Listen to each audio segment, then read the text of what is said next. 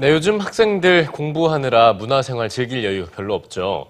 가끔씩이라도 이 학업에 지친 마음을 미술관 또는 공연, 전시 관람을 즐기면서 풀어보는 건 어떨까요? 네, 학생들을 위한 특별한 문화 소풍 생활의 발견에서 다녀왔습니다.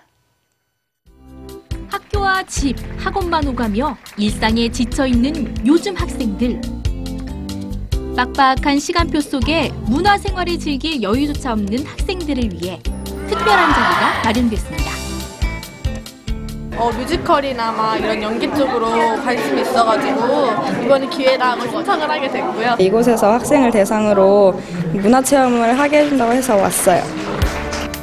공간과 미술, 전통과 건축, 한류문화, 건축과 예술, 공간과 클래식. 다섯 가지 테마의 스쿨버스를 타고 각 문화 노선을 돌아보는 문화 소풍인데요. 어, 그냥 문화를 소비하는 것이 아니라 좀 더 심층적으로 그 무대 백그라운드를 본다든지 그 아, 배우들과 직접 얘기해 보다든지 그런 기회를 통해서 문화를 좀 체험하고 실제로 느끼고 또 소비할 수 있는 그런 기회를 만들고자 노력했습니다. 드디어 각자 선택한 문화 코스버스에 오르는 학생들의 얼굴에는 설렘이 가득합니다. 미술관하고 창덕궁 가요. K로 가서 미술 전시 공연 보러 가요. 다양한 건축을 보러 안양으로 갑니다. 공간과 미술이라는 테마에 맞춰 도시 공공예술 프로젝트가 진행되고 있는 안양으로 떠나는 버스인데요. 버스 안에서부터 오늘 둘러볼 작품들에 대해 미리 설명을 듣는 학생들. 지루할 틈도 없이 어느새 목적지에 도착했습니다. 아이들은 미술 해설가 선생님과 함께 두근대는 마음으로 발걸음을 옮깁니다. 그 구체적인 예술 작품을 통해서 우리가 예술사에서 예, 그 우리에게 주는 교훈들이 여러 가지가 있어요. 그런 것들을 이 안양 예술공원의 작품으로 굉장히 좀 치- 어, 친화적으로 좀 아이들에게 소개시키고 싶은 거죠. 산책하듯이 가볍게 걸으며 만나는 공원 곳곳의 예술 작품들. 평소 접하기 어려웠던 작품들이 주변의 자연과 조화를 이루며 전시된 모습에 그저 신기할 따름입니다. 선생님의 재미있는 설명을 들으며 학생들은 미술의 매력에 푹 빠져드는데요.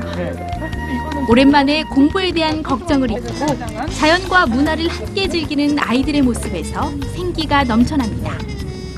현장에 가서 사, 이렇게 작품들을 만나고 또 그 작품을 한 사람들의 작가들의 생각을 이해하고 그러는 와중에 아이들한테 참 의미 있는 일이 될 것 같습니다. 전통과 건축 테마에서는 국립현대미술관과 창경궁을 둘러보며 도심 속의 미학을 느껴보고 공간과 클래식 테마에서는 헤이리 마을을 방문해 즐거운 시간을 보내는데요. 특히 한류문화 테마버스는 드라마 세트장과 trick art 전시관을 방문해 아이들의 호기심을 자극했습니다. 드디어 길었던 하루의 마지막 일정만을 남겨놓고 모든 코스의 버스들이 대학로에 도착했는데요. 뮤지컬을 보기 전 지금까지 몰랐던 무대의 숨겨진 장치와 세트를 보며 신기해하기도 하고 평소 보고 싶었던 유명인사와 대화도 나누는 학생들. 어느새 집으로 돌아갈 시간이 되자 학생들은 너무 빨리 지나가 버린 오늘이 아쉽습니다. 제 꿈, 꿈에 대해서 더 많이 생각하게 됐고, 그리고 자신감도 얻었고, 이런 체험을 할 수 있어서 좀 뿌듯했고 문화 체험도 많이 해서 생각의 폭을 넓힐 수 있어서 좋았었던 것 같아요. 일상에 쫓기는 학생들이 모처럼 문화나들이 나섰던 오늘 하루. 도시 곳곳에 숨겨져 있던 문화도 즐기고 자신의 꿈에 대해서 다시 한번 생각해보는 소중한 시간이었습니다.